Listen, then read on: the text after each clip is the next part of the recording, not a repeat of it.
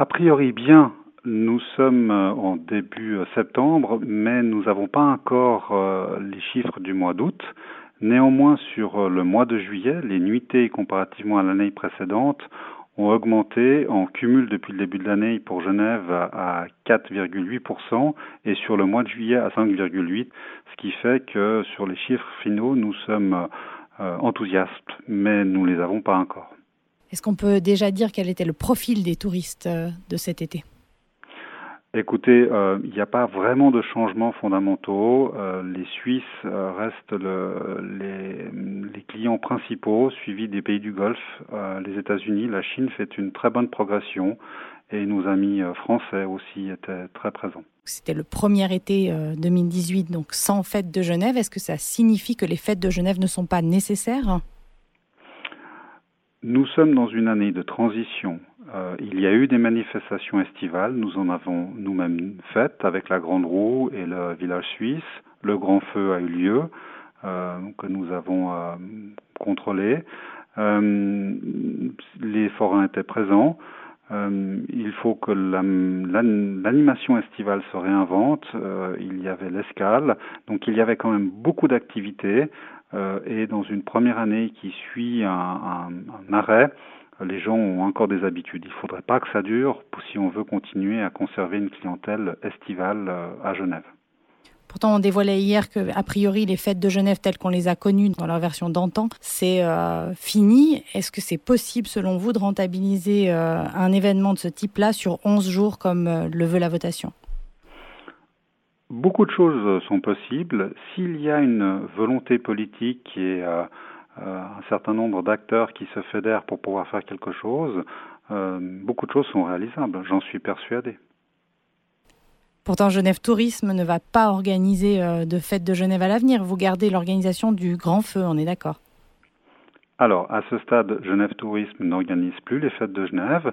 Ce n'est pas sa mission première. Je vous rappelle que Genève Tourisme est une société de communication qui doit vendre la destination à l'extérieur, autant pour le loisir que pour le tourisme d'affaires. Cette année, au vu de la situation, elle a géré le feu d'artifice, son financement et sa réalisation avec un certain nombre de mécènes. À l'avenir, je ne peux pas prédire maintenant ce qu'il sera pour 2019. Nous pourrions continuer à gérer le feu, mais il faut être sûr d'avoir un financement pérenne. C'est quelque chose d'important. Genève Tourisme qui continuerait à organiser le feu d'artifice, est-ce que ça veut dire que c'est ça, au fond, qui attire les touristes? Le feu d'artifice euh, sur un week-end n'atterre pas l'ensemble des week-ends de 365 jours en une seule journée. Ça, c'est pas possible. Néanmoins, ça a une, une, une image, une notoriété, et c'est quelque chose qui est retransmis dans les télévisions du monde entier avec un, un grand succès, et ça permet de parler de Genève. Quel est le positionnement de Genève sur le marché touristique international? Le marché est pour Genève, d'abord un marché d'affaires, puisque Genève est une euh, destination de congrès, c'est la plus grande destination euh, de Suisse au niveau des congrès. Elle doit encore améliorer son offre euh, au niveau du loisir.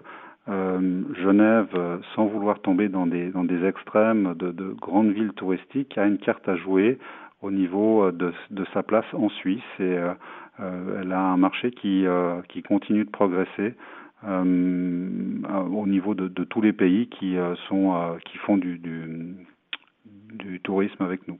Quels sont les, les, grands atouts à mettre en avant selon vous? Au niveau de l'aspect culturel, euh, il y a beaucoup de choses à mettre en avant, beaucoup de choses doivent encore s'organiser, euh, mais on a une ville extraordinaire et un positionnement géographique en Suisse euh, et en Europe qui font que Genève, pour des tourismes intercontinental euh, passe extrêmement bien et doit être un lieu de passage obligé.